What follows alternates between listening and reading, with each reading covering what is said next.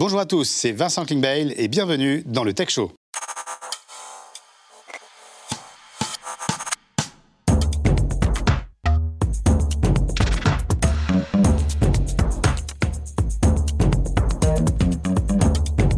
C'est un grand plaisir de vous retrouver pour le Tech Show. Vous savez, le Tech Show, c'est notre rendez-vous incontournable autour de la tech, du digital et des startups. Chaque mois, nous recevons une personnalité influente, un dirigeant d'un grand groupe ou un entrepreneur à succès. Avant de vous dévoiler celui ou celle qui nous rejoindra aujourd'hui en plateau, voici le sommaire de l'émission.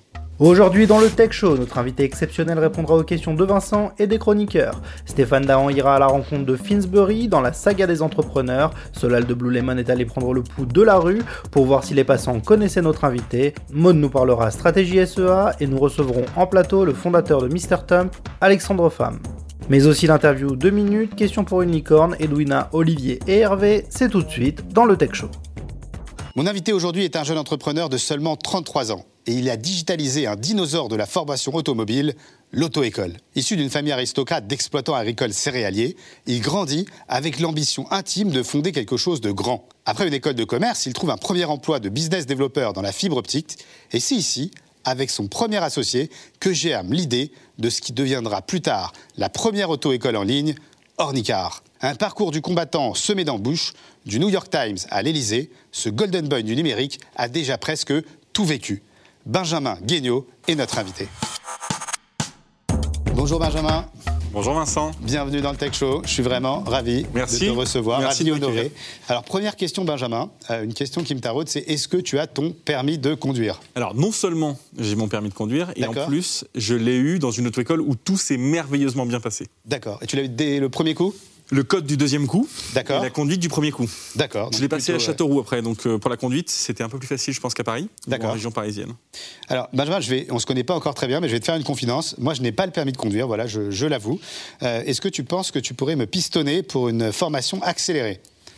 Compliqué. Euh, je pourrais éventuellement euh, te donner deux trois conseils, euh, mais aujourd'hui clairement la formation Ornicar c'est clairement pas l'objectif de faire une formation accélérée. C'est souvent très cher D'accord, et c'est souvent pas la meilleure formation pour devenir un bon conducteur. Alors, justement, est-ce que tu peux nous expliquer ce qu'est Ornicar?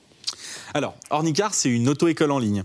Donc, assez simplement, on a une offre de code de la route, qui est une offre 100% online. Ok. Et ensuite, c'est de la conduite, une offre pratique, donc d'enseignement de la conduite. Et là, on a créé un réseau national d'enseignants de la conduite diplômés, détenteurs de leur propre véhicule double commande, et que les élèves retrouvent sur un point de rendez-vous donné physiquement. L'avantage, c'est qu'on est moins cher. Évidemment, sur le code de la route, on est à peu près 10 fois moins cher que les auto-écoles traditionnelles. D'accord. Et sur la conduite, on est à peu près 35% moins cher. Le deuxième avantage, c'est la flexibilité. Je commence avec un enseignant rue Tartampion à Paris. Si je déménage pour un stage, pour un job, pour autre chose, à Strasbourg, Lille, Marseille, peu importe, ma formation me suit. J'ai juste à changer d'enseignant de la conduite. Alors que c'est je- vrai qu'avant, si on déménageait, euh, qu'on habite à Paris 9e et qu'on déménage à Strasbourg, eh bien, on perd son abonnement et du coup, on est obligé de reprendre un nouvel abonnement dans une autre auto-école. Exactement. Avant, c'était l'inverse de la flexibilité et aucune auto-école ne vous remboursait les heures que vous n'aviez pas pris, etc. Donc, c'était une fortune. Et, et voilà. Et même, même pour un week-end ou pour des vacances chez vos grands-parents ou je sais pas quoi, vous pouvez prendre des heures de conduite là où vous êtes. Alors, on verra tout à l'heure, hein, en écart, ça a été un parcours euh, semé d'embûches. Euh, néanmoins, euh, aujourd'hui, vous êtes une entreprise très successful. hein. Vous êtes un des acteurs principaux de ce secteur et, et vous avez levé beaucoup d'argent, on va en parler. Justement, est-ce que tu peux nous parler d'Ornicar en quelques chiffres que tu peux nous, nous communiquer? Ornicar, c'est déjà 150 millions d'euros levés depuis notre création. Pour donner d'autres chiffres, Ornicar, c'est 380 000 nouveaux élèves payants D'accord en 2021. D'accord. C'est quasiment plus d'un jeune sur deux qui a acheté au moins un produit chez Ornicar pour sa formation au permis de conduire. D'accord. Ornicar, c'est 260 salariés. Ornicar, c'est euh, une boîte investie donc notamment par KKR, le deuxième plus gros fonds d'investissement au monde. Ornicar, c'est 19 procès. D'accord, ça on va en parler aussi tout à l'heure. Ouais, alors, Et en termes de, de chiffre d'affaires, vous communiquez sur votre chiffre d'affaires? Euh, on communique, l'année dernière, c'était euh, 65 millions. Et cette année, on prévoit plutôt de faire 85-90 millions. D'accord. Et vous arrivez à être rentable ou, ou vous réinvestissez beaucoup?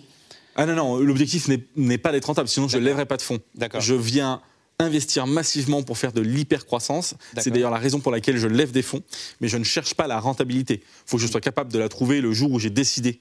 C'était le moment d'être rentable, mais pour l'instant, ce que je cherche, c'est accélérer, accélérer, accélérer sur nos deux activités, donc D'accord. Auto-école, Et tout ça en assurance. combien de temps? Parce que là, c'est vraiment, euh, ça allait très très vite.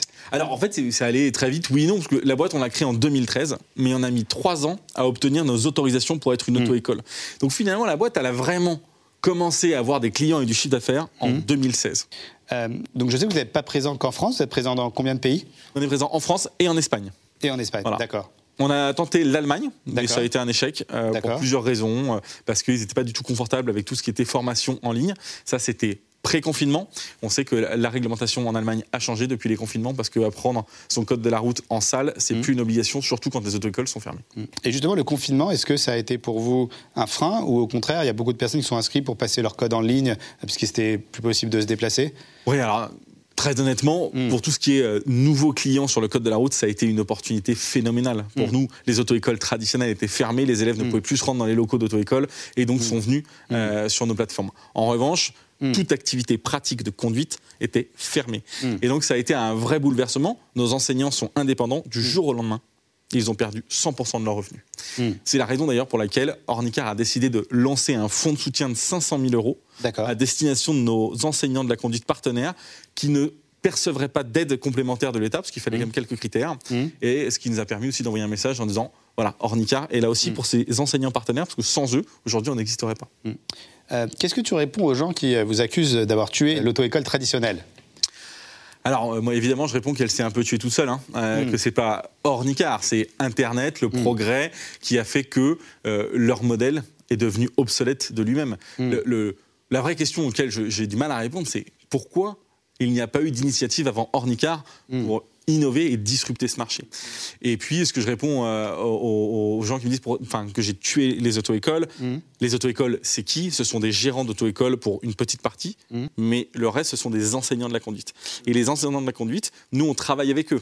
On ne vient pas ajouter de la nouvelle main-d'œuvre sur ce marché. Par exemple, Uber, je n'ai pas d'a priori ou de jugement, mais Uber arrive sur un marché, celui du taxi, et ajoute des nouveaux travailleurs, des gens qui n'étaient pas chauffeurs de taxi. Moi, j'arrive sur un marché, je propose à des enseignants de la conduite qui- étaient déjà avant mon arrivée enseignants de la conduite, parce que c'est quand même un diplôme qui coûte 10 000 euros et qui prend deux ans. Et donc, je propose à ces gens-là de passer en, en- en entrepreneur, en indépendant, auto-entrepreneur, EIRL ou peu importe, Mhm. et de gagner quasiment deux fois mieux leur vie en étant indépendants et maîtres de leur emploi du temps et de leur pédagogie. Euh, donc, tu l'as dit tout à l'heure, hein, vous avez levé plus de 150 millions euh, d'euros, donc vous faites partie du FT 120. Est-ce que tu peux nous, nous en parler? Alors, on fait même partie du Next 40. Du Next 40 même. Ah ouais, on était FT 120 et on a été promu D'accord. euh, Next 40 cette année. Prochaine étape, euh, devenir une licorne. Euh, prochaine étape, licorne, et puis après CAC 40. Euh, on, va, on va surtout ne rien se refuser en termes d'ambition.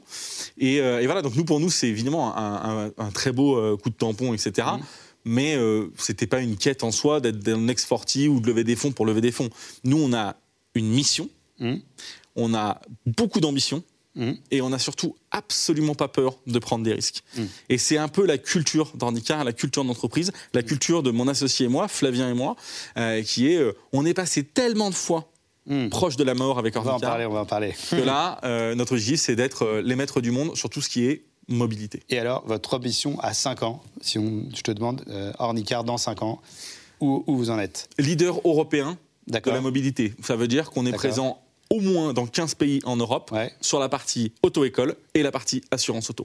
Benjamin, tu n'as que 33 ans et déjà un parcours exceptionnel, hein, 150 millions de levées, des centaines de milliers de personnes qui utilisent ton, ton service. On a envie d'en savoir un peu plus sur toi, et donc c'est parti pour l'interview Backstory. Benjamin, derrière le succès d'Ornicar, il y a une histoire. Euh, tu es né à Châteauroux en 1988, et comme je l'ai dit dans ta bio, tu viens d'une famille aristocrate de, de province. Est-ce que c'est bien ça? Oui, tout à fait, tout à fait. donc tu es le dernier d'une famille de quatre enfants. Ta mère est mère de Dior. Alors pas, pas la marque euh, Dior, hein, de la ville euh, Dior. Et ton père est aussi maire euh, d'un petit village, je crois. Alors tout ça, faut le mettre au passé. Au passé, d'accord. Au passé, ma mère était mère de Dior et mon, mon père était tout court et était aussi maire d'un petit village euh, à côté. Donc je l'ai dit en intro, tes, tes parents sont exploitants céréaliers, euh, mais toi ça c'était pas trop ton truc. Euh, et quand on te pose la question de qu'est-ce que tu veux faire dans la vie quand, quand- quand tu étais petit, quand on te posait cette question, tu te disais je voulais être riche, je veux hacker le système. Est-ce que c'est commun de dire ça?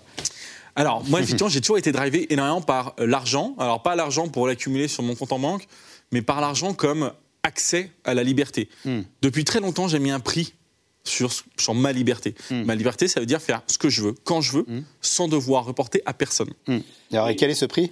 Alors, ce prix, euh, ce prix c'est plusieurs. non, mais c'est- il évolue avec le temps, parce que forcément, euh, mes envies évoluent avec le temps, mais on est sur plusieurs dizaines de millions d'euros. Tu estimes que pour être libre, il faut avoir plusieurs dizaines de millions d'euros? C'est mon critère parce que euh, j'ai donc aujourd'hui deux enfants, une D'accord.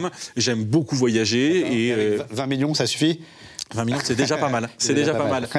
Euh, mais euh, et donc voilà, donc ça a été moi ça, ça a été mon leitmotiv, c'est la liberté Mm. et financer cette liberté. Et donc le seul moyen pour moi, soit c'était de gagner l'euro million, mais il y a quand même peu de probabilité, mais j'ai quand même beaucoup joué.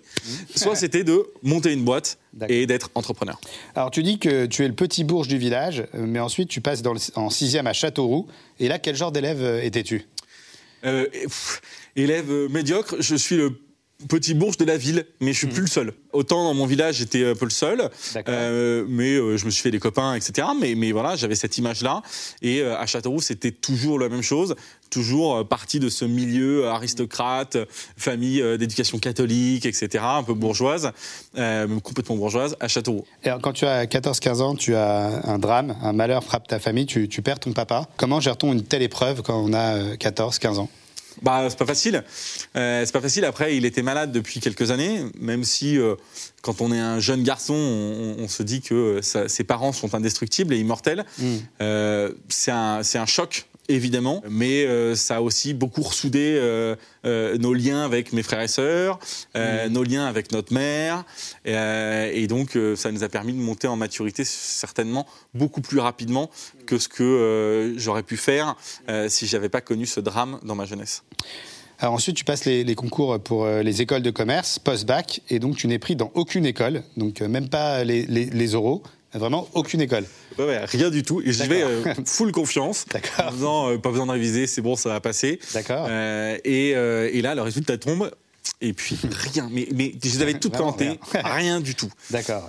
Et là, il y a une anecdote marrante, c'est que tu tentes une admission parallèle, tu fais un BTS, tu, tu- tu tentes une admission parallèle, et là, par contre, tu, tu réussis. Donc, t'es pas rentré par la porte, tu es rentré par la fenêtre, Ouais. et là, tu entres dans une grande école de commerce française, donc à le remède Marseille. Ouais, tout à fait. Là, effectivement, euh, je, je fais rapidement un, un deux ans de BTS commerce international Mhm. où euh, on peut pas dire que je me sois vraiment tué à la tâche. Et euh, là, cette fois, je révise un peu plus mes concours. Je présente. Je suis admissible à trois écoles, donc Bordeaux, Marseille et Tours. Et euh, je vais passer les euros de Marseille. J'arrive à Marseille, je passe les euros. Le cadre est extraordinaire, c'est au milieu des calanques, etc. Il fait beau, il y a les cigales. Et donc, je sors de l'oral et je dis, euh, faut que je passe deux coups de fil. J'appelle euh, Tours et j'appelle Bordeaux. J'ai dit, bah, je viendrai pas passer les euros Voilà. parce que c'est cette école ou rien. Et vas. Et donc là, tu passes trois ans à Marseille, euh, tu dis que ce sont tes plus belles années, et puis tu fais une année de césure chez SFR, euh, et c'est pas vraiment ce que tu avais espéré. Alors, c'est c'est pas tout à fait une année de césure, c'est que je fais la fin de mon parcours en apprentissage. D'accord. En fait, je bosse pas beaucoup au lycée. Je bosse pas du tout en BTS, je bosse pas du tout en premières années d'école de commerce. Euh, C'est-à-dire que j'avais cours le lundi et le mardi matin, donc j'étais en, Mhm. en week-end euh, le mardi à midi. Et donc je me dis, ok, il serait peut-être temps de se bouger parce que vraiment, je, Mhm. je- voilà, c'est plus possible. Et donc je finis ma scolarité euh, à Euromed, donc qui est devenu euh, chez SFR en tant que business developer, etc. Mhm. Super expérience, c'était à Aix-en-Provence, j'avais une voiture de fonction, etc. Donc j'étais un, un nabab chez SFR. J'ai eu une super équipe avec qui, qui m'ont fait beaucoup progresser. Et, et ça m'a surtout permis de financer un voyage après ma scolarité. Quoi. Benjamin, justement, en 2011, tu pars en backpack en Asie du Sud-Est et en Australie. Donc ensuite, tu rentres en France et tu trouves un job de business developer dans la fibre optique, et euh, ça se passe pas très bien avec tes patrons. Exactement. Enfin, D'après nos informateurs. hein, Ouais, pas, ouais, mais ouais, non, non, mais effectivement. J'espère qu'on est bien informé. hein. Ouais, très bien informé, euh, Voilà. très bien informé. Je vends un produit que je que je connais pas, je comprends rien, c'est trop tech. Ok. Euh, mauvaise relation avec le boss et je reste 14 Et par ans. contre, tu rencontres un collègue. C'était un- quelqu'un que je connaissais via le lycée, euh, qui euh, était déjà un entrepreneur, qui avait déjà monté deux boîtes et qui est venu me voir avec ce projet de logiciel pour les auto-écoles. D'accord. Et là, à partir de ce moment-là, euh, c'est la galère qui commence, c'est le parcours du combattant. Est-ce que tu peux nous, nous expliquer? Ouais, on... donc euh, Alexandre, qui vient me voir à l'époque avec cette idée, en avril 2013, Hmm. euh, très vite on rencontre des autocols qui nous expliquent qu'elles n'ont pas du tout envie d'avoir Internet dans leur formation, etc. Donc Hmm. on décide, on pivote très rapidement pour être nous-mêmes une auto-école. D'accord. Et moi, je suis encore salarié à cette époque et, euh, et j'ai une mère qui me dit il faut faire tes armes en entreprise avant d'entreprendre. Encore une fois, très zéro risque quoi. Ceinture, bretelle, parachute et gilet pare-balles. Donc je lui dis, je lui dis attends, j'attends que de voir qu'il y a des preuves. Du concept.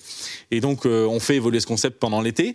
Et puis, pendant l'été, on se rend compte qu'il y a un concours euh, organisé par Xavier Niel, Marc Simoncini, Jacques-Antoine Grangeon. Ça s'appelle les 101 projets. Exactement. Euh, Et donnait des tickets de 10 000, 20 De 000. 25 000. ouais, 25 000. voilà. 25 000 pour les entrepreneurs de moins de 25 ans. Deadline le 25 septembre euh, 2013. D'accord. On candidate à ce concours avec notre idée Ornica, Mm. à peu près l'idée d'aujourd'hui. Et euh, on, a, on est sélectionné dans les dossiers qui peuvent pitcher. Je crois qu'ils reçoivent plus de 3000 dossiers. Ils en choisissent environ 300. Mm. Et on a une minute pour pitcher au Théâtre de Paris. Mon associé d'époque pitch, une minute. Euh, ça se passe très bien.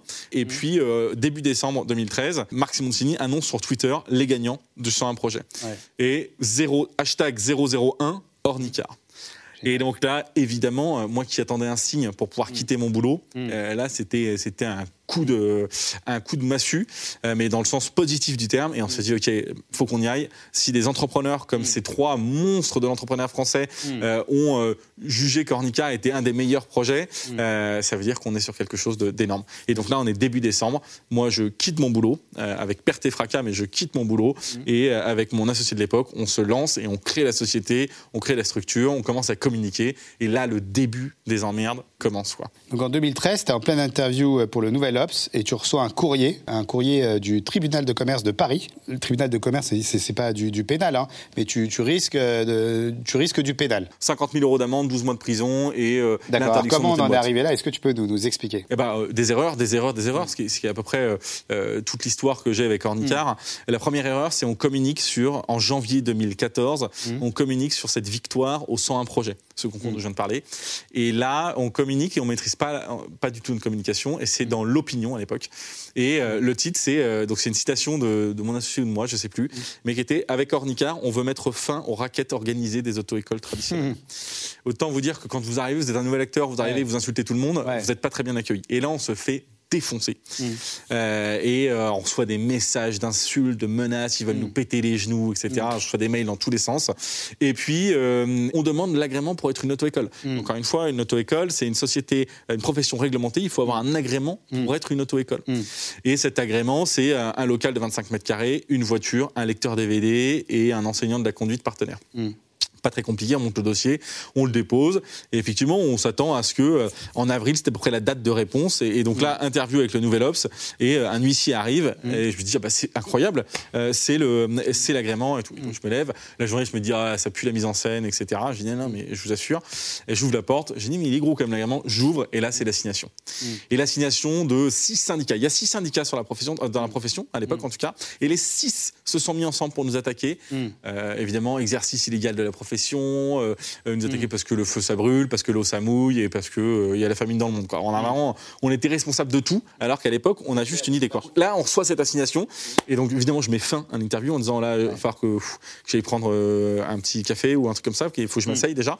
Et parce qu'on a 24 ans, quoi. Et on a 24 ans, on reçoit ça, on n'a pas de clients, pas de de chiffre d'affaires, on a gagné un concours, ok, mais ça s'arrête là, quoi. Il a fallu digérer. Donc la première personne que j'ai réussi à joindre, c'est ni ma femme, ni mon associé, parce que je pas, il dormait encore, et c'est ma mère. Et, et donc je lui dis, là, c'est l'enfer et tout, j'ai envie d'arrêter, j'ai fait une connerie, machin, etc. Puis après, mon associé, euh, je retrouve mon associé, et, et- et il avait une grande force, il doit toujours l'avoir, c'est de transformer toutes les mauvaises nouvelles en bonnes nouvelles. De voir l'opportunité dans chaque difficulté. Exactement. C'est une autre façon de le dire, t'as raison, c'est plus joli. Euh, mais c'est dire, OK, s'il y a six syndicats qui nous attaquent alors qu'on n'est rien du tout, c'est qu'on est en train de mettre le, do- le doigt sur un truc énorme, etc. On va profiter de ce procès, de cette attaque pour le médiatiser, etc. Et alors, en 2014, vous avez un article du New York Times euh, qui nous explique comment l'État français tue l'innovation. Donc, en vous bloquant, déjà, être en une du New York Times, quand même, c'est. Improbable. D'accord. Im- Improbable. Improbable. Mais finalement, Ouais. C'est arrivé parce que c'est à la suite de no- notre victoire au procès début juillet 2014. Et là, il y a une vague de presse hallucinante. Mon, mon Mm. téléphone explose de journalistes qui veulent nous appeler. Mm. On fait des plateaux télé, des plateaux radio. Euh, on fait 300 parutions presse en un mois. Incroyable. Ça retombe un peu en août parce que tout le monde est en vacances. Mm. Et puis, euh, fin août, on est contacté par une journaliste du, New York Times. On se dit, pas possible, c'est une erreur. Quoi. Mm. Et non, non, elle nous explique, dit, mais ça nous, ça nous intéresse beaucoup de voir comment Mm. l'administration française bloque des innovations Ouais. euh, qui vont pourtant améliorer la vie de leurs propres citoyens. Et donc, on, on répond à toutes les questions de la journaliste, etc. Et puis, l'article sort le 29 août, je crois, euh, c'est Mm. Marqué, euh, ou 23 août. Et là, juste après, vous, êtes, vous recevez un appel de l'Élysée. Oui. Vous êtes reçu à l'Élysée. Et nous, on pensait que c'était un rendez-vous classique pour nous, parce qu'on avait toujours notre agrément qu'on essayait Ouais. d'avoir et tout. Et puis là, on arrive et ils nous, ils nous font asseoir et ils nous disent Mais vous avez vu le bordel que vous avez mis Donc on se fait défoncer en disant pas de French bashing, etc. Sur quoi on répond On se démonte pas. On dit Nous, on raconte l'histoire qu'on a vécue. Ouais. Et puis, euh, on sort de l'Elysée, on demande aux- gardes à l'entrée on dit Est-ce qu'on peut avoir juste une photo dans la, dans la cour de l'Elysée C'est extraordinaire. Encore une fois, hein, 24 ans là. Ouais. Et on prend cette photo, on la publie sur nos- notre réseau Facebook Gornicard, trop fier en disant on se bat pour le permis pour tous, je sais pas quoi. Et alors là, le lendemain, deuxième boulette, cette photo est reprise en, je crois, deux ou troisième de couverture dans le Figaro, Mmh. et avec comme titre Les auto-écoles traditionnelles folles de rage, car ça fait Mmh. cinq ans qu'elle demande d'être reçue à l'Élysée, alors que Ornica, Ouais. six mois après sa création, a été reçue à l'Élysée. Et là, on se fait réappeler par l'Élysée. Cette fois, ils nous, inv- ils nous invitent plus à venir les voir. Et là, on nous dit plus jamais on a de contact avec vous. Vous êtes les pires entrepreneurs de la Terre. Vous allez nous faire un bad buzz. On va avoir je sais pas combien de temps pour éteindre l'incendie. C'était François Hollande, le, le président? À ce moment-là, c'était François Hollande, le président. D'accord. Donc à ce moment-là aussi, vous, vous, vous levez un million d'euros quand même pour zéro de chiffre d'affaires, parce que vous n'aviez pas, encore- vous aviez pas encore l'agrément. Tout à fait. Euh, donc vous avez un million de- de- d'euros. Et donc pendant deux ans, donc euh, qu'est-ce que vous faites avec euh, cette levée du coup? Euh, pas mal, de, de- pas mal de, de choses inutiles. On recrute des équipes alors qu'on n'a toujours pas D'agrément. de- donc pas possible de- d'avoir de, chiffre d'affaires. Si, on fait un truc, Mhm. c'est qu'on se dit, OK, le procès qu'on a gagné dit, vous avez, vous avez le droit d'exercer pour le code de la route, mais pas le droit pour la conduite tant que vous n'avez pas d'agrément. Du coup, vous vous concentrez que sur le code de la On route. concentre sur le code de la route. Et là, tu, vous continuez les photos, hein, parce qu'on a une autre photo euh, dont on voudrait parler avec toi. Exactement, on lance une pétition pour avoir l'agrément, etc. Donc en Mais- fait, quand vous voulez quelque chose, toi, tu, c'est avec les photos, le- la pression sur les réseaux je- sociaux. je- je- moi, Ah, je suis joueur et je déteste perdre. D'accord. Donc, euh, donc euh, en général, je perds pas. D'accord. Et si je perds, c'est que vraiment, euh, j'ai tout essayé. D'accord. Est-ce que tu peux raconter ce moment où tu as l'agrément? Ah bah, on a Ouais. fait, à- pour peut-être les, ça parle à parisien, Hmm. on, on a fait une soirée aux planches avec toute l'équipe, à savoir six personnes. D'accord. Les planches à Paris, rue du Colisée Exactement. D'accord. Mémorable. Donc vraiment, on a vraiment bien célébré ça. Ok. Et, et- et enfin, on est en avril 2016, Hmm. on obtient notre agrément auto-école. Ce à quoi on a réussi à adosser un prêt BPI de 400 000 euros pour relancer l'activité, parce que j'avais plus d'argent, je pouvais plus payer de salaire, etc. Et là, l'activité, après être passé mais vraiment un, un poil de la mort, l'activité reprend, Et hyper c'est là ensuite croissance. que vous lancez les process de levée de fonds. et- Exactement, exactement. Benjamin, c'est l'heure du micro-trottoir de Solal. Salut Vincent, salut Benjamin. Aujourd'hui, on est parti dans les rues de Paris pour demander aux Parisiens ce que Ornicar leur évoquait. C'est parti. Ça t'évoque quoi Ornicar? Je sais pas, les conjugaisons, euh, enfin les mots là, Et donc, si c'était une boîte de, de- avec ça, ce serait quoi? De français, d'orthographe, de grammaire. C'est- presque pas ça. Ok. Qu'est-ce que vous évoque le mot Ornicar C'est un proverbe ornica, que machin. Ornicar, euh, c'est conjonction de coordination. euh. Mais oui, donc ornicar, c'est ça? Si je vous dis que c'est une boîte pour passer son code en ligne, Bah c'est très bien, c'est très très bien. Bon moi je l'ai déjà, mais euh, je trouve ça très bien et j'en parlerai à ma petite sœur du coup qui doit absolument passer son permis. Pas vous français. venez d'où? Eh, espagnol. Ah, Conoces Ornicar? Onicar. Ornicar. Non. Ça me dit quelque chose, c'est pas un truc de voiture ça? Ah, c'est pour passer son code en ligne. Ah d'accord, ah bah c'est bon savoir. Est-ce que vous recommanderiez euh, pour passer son code en ligne à quelqu'un? Euh, certainement, mon fils cherche à passer son code donc Et ben du coup, Ornicar? Eh ben je vais lui dire oui, ok. Oh, Merci beaucoup. Ah oui, oui, si. Mon fils m'en a parlé pour le permis de conduire. Et vous en pensez quoi? Faut que je me renseigne parce qu'il me tanne tous les jours avec ça, ouais. Vous le feriez? Ouais, s'il y a de la sécurité derrière, euh, ouais. Ce serait quoi la sécurité derrière? Être sûr que la personne qui passe l'examen soit la bonne personne et qu'elle ne soit pas aidée. C'est Ornicar. Oui. Ah oui? Ça vous évoque quoi? Euh, passer son permis? Ouais, je connais Ornica. C'est quoi? C'est euh, pour passer le code, c'est l'application pour passer le code. Ok, et pourquoi t'es pas encore dessus? Parce que j'ai pas le temps. Là en fait, prochaine étape, si tu dois passer ton code, ce serait qu'Ornicar Ouais, c'est ça. Ok, cool. Un petit mot pour Ornicar? Euh, continuer, c'est génial. Est-ce que tu connais Ornicar? Euh, oui. Qu'est-ce que c'est? C'est un truc pour passer son permis et son code. Ouais, et comment t'as connu? Je suis inscrite depuis deux ans. Et alors, il en est où? Loin. Pourquoi? Ah ouais, j'ai pas le temps. Et comment est la plateforme? Euh, plutôt bien organisé, je trouve. Tu recommandes? Ouais. Voilà Vincent, voilà Benjamin. Bon, c'est pas encore vraiment ça, mais en tout cas, ce qui est sûr, c'est qu'on en sait un peu plus sur Ornicar et c'est ça qui est important. Vincent, Benjamin, vous souhaite un très très bon tech show.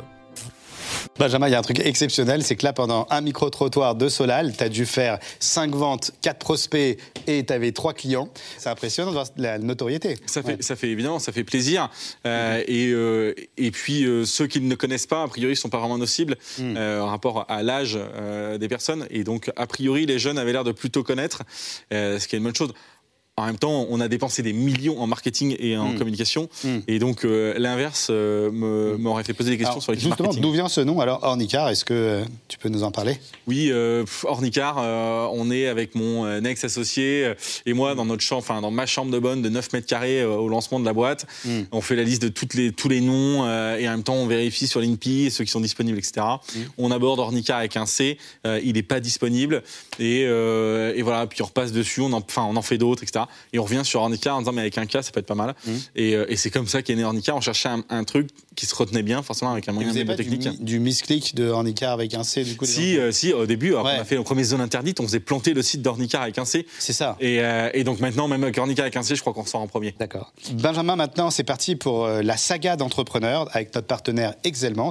Et donc, Stéphane Daman est parti à la rencontre d'Arnaud Bruyon, le PDG de Finsbury. C'est parti pour la saga entrepreneur. Salut à tous les amoureux de la tech. Pour ce nouvel épisode, je vous propose de nous rendre au siège social du groupe Finsbury, leader de la vente de chaussures chic pour hommes. Arnaud Brion, son PDG, va nous retrouver.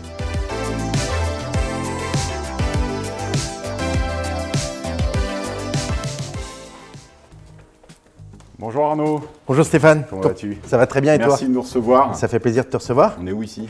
Alors ici, on est au siège euh, de l'enseigne Finsbury, siège euh, logistique, puisqu'on a toute notre centrale logistique nationale et internationale, et tout le top management, donc euh, toutes, les, voilà, toutes les forces vives du groupe qui travaillent ici. Parfait, tu nous fais un petit tour, tu nous expliques un petit peu euh, le showroom, là où tu reçois tes clients, là où tu fais toute ta démonstration marketing. Eh bien écoute, on y va, je vais commencer par le showroom, Allez, et puis après on ira voir le, le dépôt. Voilà, donc ici on est dans le showroom. Donc euh, showroom euh, euh, qui est un outil de travail pour nous, qui nous permet de recevoir d'une part nos franchisés, puisque comme tu le sais, on a la particularité d'être une enseigne mixte avec un réseau de, Succursales et de de succursales et de franchises. Ensuite, donc on fait, c'est une pièce ici qui nous permet de, de faire aussi toutes nos formations, puisqu'on a la Finsbury Academy où on forme tous nos personnels, nos vendeurs, nos franchisés. Et alors moi, ce qui m'intéresse aujourd'hui, Arnaud, c'est que tu nous expliques un petit peu ton parcours. C'est la saga d'entrepreneur, forcément, donc ton histoire qui est, qui est assez exceptionnelle, je vais dire même hors du commun et qui est très intéressante. Est-ce que tu peux nous la, raconter Alors, bon, c'est un parcours un peu atypique. C'est vrai que j'ai une histoire qui est entrepreneuriale, qui est assez liée avec la marque Finsbury, puisque finalement, j'ai rencontré la marque et ses fondateurs euh, alors que j'avais que 17 ans et que j'étais vendeur euh, le samedi en extra. Et j'en suis jamais ressorti, puisque après un parcours de salarié, de 18 à 25 ans, je suis devenu le premier franchisé de l'enseigne. Et, euh, et ensuite, j'ai développé dans un deuxième cycle de croissance un certain nombre de franchises en ayant l'exclusivité de la franchise pour la France. Et à 35 ans, 10 ans plus tard, j'étais devenu plus gros que mon franchiseur. Et ce qui m'a permis voilà, d'avoir l'audace de racheter le groupe. Donc c'est l'histoire d'un voilà, d'un vendeur qui est devenu franchisé et d'un franchisé qui a racheté son franchiseur. Alors ce groupe, est-ce que tu peux nous donner quelques KPIs, quelques, quelques chiffres hein Les effectifs, le nombre de points de vente, la couverture géographique, l'expansion à l'international? Alors effectivement, bon, sous mon impulsion, depuis le rachat, on a multiplié par 10 à peu près le nombre de, enfin, la taille du groupe. Et on est aujourd'hui donc sur un périmètre de 77 magasins. La marque est présente dans 7 pays. On a de grands projets à l'international et sur le digital qui sont nos, enjeux vraiment stratégiques. Et sur ces 77 magasins, euh, il y a environ 45 succursales euh, qu'on exploite nous-mêmes avec nos propres équipes et le reste avec des partenaires franchisés euh, qualifiés. Alors, comme tu le sais, on est dans le Tech Show. Le Tech Show, c'est le rendez-vous incontournable du digital et de ceux qui font son actualité. Donc, ce que je te propose, c'est qu'on parle un peu de digital et que tu nous présentes peut-être les enjeux de la digitalisation pour un groupe comme Finsbury. Alors, les enjeux pour nous, euh, comme tu t'en doutes, sont énormes puisque euh, le retail, le, commerce, euh, aujourd'hui, on ne commerce plus comme on commerçait il y a 10 ans, il y a 15 ans ou il y a 20 ans. Euh, les choses ont radicalement changé, les codes ont changé, les consommateurs ont changé, la façon de consommer a changé. Et aujourd'hui, euh, tout est fait pour améliorer l'ex- l'expérience client. Et donc l'expérience client, euh, l'améliorer, ça veut dire qu'il faut être capable de euh, proposer plusieurs clés d'entrée euh, de clients autour de la marque. Donc il y a une sphère un peu du digital qui est une sphère un peu vertueuse où on parle de multicanalité. Le client peut rentrer de la façon dont il veut, soit à travers le site web, soit à travers un magasin, soit sur des marketplaces. Enfin, il y a un ensemble de possibilités qu'on met à disposition du client pour faire connaissance avec la marque et ses produits. Et tout ça en étant capable de reconnaître son client, plusieurs clés d'entrée, plusieurs clés de sortie. Ça, c'est le, cercle du digital, avec un enjeu sur le web, évidemment, qui est euh, très conséquent, puisque aujourd'hui, le plus gros magasin reste euh, le site Internet. Donc, euh, quand on parle de multicanalité et de digital, euh, ça se traduit pour des enseignes de réseau euh, physiques comme nous, qui ne sommes pas des pure players au départ, de mettre en place des solutions qui facilitent la vie des clients, c'est-à-dire la mise en place du click and collect. hein. Je rappelle que le click and collect, un client achète une paire de souliers sur le site et décide de se faire livrer dans un point de vente de l'enseigne. Ça lui permet de réessayer sa paire de souliers, de vérifier son achat, etc. Euh, il y a aussi l'e-réservation. On permet là, grâce au digital, à un client de pouvoir réserver une paire de souliers avant de se déplacer dans un magasin et de réaliser son achat euh, classiquement dans le magasin. On a ensuite le, in-store order. Ce sont des mots un peu barbares, mais le in-store order, ça permet à un client de pouvoir acheter un produit dans un magasin qui n'est pas disponible à l'instant T. On a tous eu des contrariétés de ce type-là. On veut acheter un produit, on est très motivé. Et là, on a la déception du vendeur qui nous dit Je suis navré, j'ai plus cette pointure, j'ai plus cette couleur. Et à l'époque de la préhistoire, on lui disait ben, revenez dans un mois et si tout va bien, vous aurez votre paire de chaussures. Aujourd'hui, on ne peut plus euh, proposer ça aux clients. Il faut proposer une solution immédiate et efficace. Et le in-store order nous permet, de, sur une tablette, de commander la paire au client et de la faire livrer chez le client le lendemain avant midi sans que le client ait besoin de se redéplacer. Donc là, vous gommez toutes les frictions commerciales qui peuvent exister dans les magasins. Alors en matière de digital, il nous reste un, dernier projet qui est en cours de réalisation actuellement, qui est euh, ce qu'on appelle le stock unifié. Le stock unifié, quand il est 100% unifié, ça veut dire qu'aujourd'hui, là, tu es au siège avec nous, euh, on a notre centrale logistique, donc nationale et internationale. On a euh, des milliers de paires de chaussures ici disponibles, mais il se peut qu'on soit en rupture temporaire d'un produit. Donc il faut être capable aujourd'hui de shipper un produit d'un magasin X vers un magasin Y ou d'un magasin X vers le client final. C'est-à-dire que si aujourd'hui tu veux voilà, une paire de chaussures en 42 et que tu vas dans un magasin et qu'elle n'est pas disponible dans, ta pointure, aujourd'hui le vendeur va te, te proposer, euh, même si elle est disponible dans un autre magasin du réseau à 1000 km de là, euh, euh, sans que tu t'en rendes compte, on va te, te livrer la paire chez toi et c'est le magasin, bien, voilà, et c'est le magasin X qui va livrer le magasin Y ou directement le client chez lui. Donc ça, c'est vraiment le cercle vertueux. C'est la dernière boucle en fait du cercle vertueux du digital. Alors, est-ce que, pour finir, on peut aller faire un petit tour dans les entrepôts? Eh bien, je te, je propose d'aller voir les entrepôts, tu verras. C'est assez spectaculaire. Je te suis. Alors écoute, ici on est au cœur du dispositif euh, logistique, hein, puisqu'on est dans le centre de traitement logistique qu'on a construit euh, spécifiquement pour les besoins du groupe Finsbury et surtout pour accompagner la croissance, puisque comme tu le sais, on est une entreprise de croissance et que nos enjeux étant euh, le développement du digital et l'international, voilà, ici on a construit donc un, un centre logistique de 4000 m2 euh, qui nous permet de, voilà, d'avoir une vision, euh, euh, on va dire, à moyen terme, euh, nous permettant d'assumer euh, nos objectifs de développement. Quand j'ai racheté euh, donc, euh, l'enseigne à mes franchiseurs, j'ai fait ce qu'on appelle un MBO et à ce moment-là, j'ai monté un pool bancaire avec mes deux partenaires bancaires historiques et avec la BPI qui a cofinancé aussi le projet, qui m'a toujours accompagné dans mes, dans mes projets de développement et qui est aujourd'hui un partenaire aussi stratégique. On souhaite longue vie à- au groupe Finsbury. On te remercie, on te dit à très bientôt. On Eh reviendra ben, te voir. Merci à toi Stéphane, Salut tu Arnaud, viens quand tu veux. porte-toi bien, bye à bye. bientôt. Merci beaucoup Stéphane, c'était passionnant euh, euh, comme d'habitude de voir ces aventures euh, entrepreneuriales. Benjamin, euh, c'était évident que euh, on allait te, te faire cette interview. Tu ne peux pas euh, ne pas t'y attendre. C'est parti pour l'interview. Code de la route.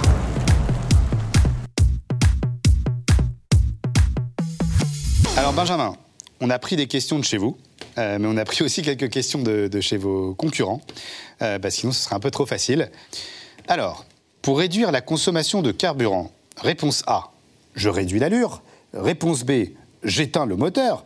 L'arrêt dure plus de 20 secondes. Réponse C, je diminue la pression des pneus. C'est risqué comme exercice, hein, parce que évidemment, c'est pas moi qui ai rédigé les questions, c'est les professionnels. Je vais quand même dire réponse A, je réduis l'allure. C'est ton dernier mot? Oui, c'est mon dernier mot. Et donc, c'est à moitié vrai, puisqu'il s'agissait de la réponse A et B. Donc, je réduis l'allure et j'éteins le moteur lorsque l'arrêt dure plus de 20 secondes. Donc, est-ce que quand on a une seule réponse, euh, est-ce qu'on on a le point ou on n'a pas le point Et chez, non, alors, chez vous Je Donc- suis à une faute sur une. donc on est déjà, euh, on est déjà à une erreur. Question numéro 2, c'est parti. Mon temps de réaction dépend A. de la météo, B. de l'état d'usure des pneus, C. de ma vigilance ou D. de l'allure à laquelle je circule. Alors euh, là, je serais tenté de dire B, C, D. C'est vraiment un piège cet exercice. Donc B, C, D. Donc nous avons aujourd'hui la chance d'avoir le patron d'Ornicar qui a levé 150 millions d'euros, qui est un leader euh, de l'auto-l'école en ligne et qui vient de faire sa deuxième erreur au code. On a droit de combien On a droit à combien d'erreurs On a droit à combien d'erreurs On a droit à 5 erreurs. 5 erreurs. D'accord, sur 40 questions. Mais je, là- je- je va- le suspense. D'accord. Évidemment, toutes les dernières seront vraies. Je fais exprès de faire des fautes. euh. D'accord, donc là c'était la réponse C, c'était de ma vigilance. Très bien, on passe à la troisième question. Cette rue est à sens unique, réponse A, ou à double sens, réponse B. Merci d'en avoir une mine facile. Donc celle-ci, évidemment, est à sens unique parce qu'on voit la flèche dans le rétroviseur. Eh bien, c'est fou. Tu as raison. Réponse A, c'est une bonne réponse. C'est une bonne réponse. Prochaine question, c'est parti. Une météorite arrive sur moi. A. Je me range sur le côté et je mets mes warnings. B. Je filme avec mon Wiko. Ou C. Je prie très fort. Elle est dure celle-ci. Je pense qu'il y a évidemment euh, la A. Alors surtout si vous êtes assuré chez Ornica, essayez de ne pas vous mettre sous la météorite parce que ça va me coûter une fortune en réparation. Et, euh, et je prie très fort. Je pense qu'il vaut mieux. D'accord. Et tu peux aussi filmer. Et on peut filmer même si le téléphone est interdit au volant. Donc réponse A, B, C. A, un peu de B et beaucoup de C.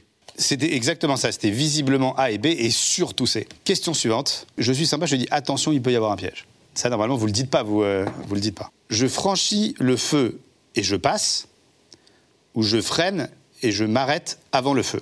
Alors, on voit que le feu passe à l'orange, on voit qu'il n'y a pas une voiture qui est immédiatement collée à la nôtre dans le rétroviseur. Exactement. Donc, c'est la réponse B. Je freine et je m'arrête avant le feu. Exactement, c'est la réponse B. Évidemment, la vitesse nous permet de nous arrêter et il n'y a pas de voiture derrière. Prochaine question. Dans cette situation, je peux A. prendre le volant sans aucun problème. B. attendre sagement que l'alcool diminue dans mon sang. Ou C. porter plainte contre mes amis. Alors déjà, euh, ma première crainte, c'était de voir si c'était pas moi sur cette photo. D'accord. Euh, je suis rassuré que vous n'avez pas trouvé des photos comme ça. Donc évidemment, je ne prends pas le volant, a priori. Euh, J'attends sagement euh, que l'alcool diminue dans mon sang. De toute façon, je ne peux pas faire autre chose, a priori. Et de porter plainte contre mes potes, ça c'est sûr. Donc réponse, Réponse B, et C. B et C. Réponse B et C, c'est correct. Question fort. suivante. Ce panneau annonce un virage à droite, oui, non. Un virage à gauche, oui ou non? Alors, j'en sais rien. Euh, ce, vira... ce panneau annonce euh, un virage. Euh, Juste, non, parce qu'avant que tu répondes à cette question, je voudrais juste te dire que tu vois, tu as, des centaines de milliers d'élèves qui risquent de te charrier si tu réponds mal à cette question. Moi, je veux pas te mettre de pression sur cet exercice, mais, bien. mais réfléchis bien, réfléchis bien, parce, que, parce que là, tu joues gros, je pense. pour rassurer les élèves, c'est pas moi qui fais les questions et, et heureusement. D'accord. Donc là, je pense que c'est un virage à gauche. Donc, je mettrais B et C. Donc, à la question, ce panneau annonce-t-il un virage à droite?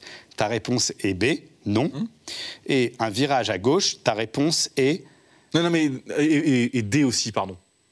Il y a pas, ça n'annonce pas de Donc c'est. B et D. Ouais. Correct. C'est B et D parce qu'en effet, ce panneau, il annonce une succession de virages. On continue pour la dernière question. Et voilà, et on va être sympa. On estime que si tu réponds bien à cette question, on oublie tout le reste. on oublie tout le reste.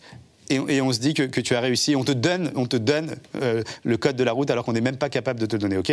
Alors, sur cette voiture, je suis correctement garé en épi. Je suis garé à l'arrache pistache. Ou c'est je risque 135 euros d'amende. A priori, celui qui s'est garé ici, c'est celui qui était accroché en caleçon sur la grille tout à l'heure. D'accord Euh, je vais dire donc euh, réponse B. Et je pense qu'on risque plus que 135 euros d'amende.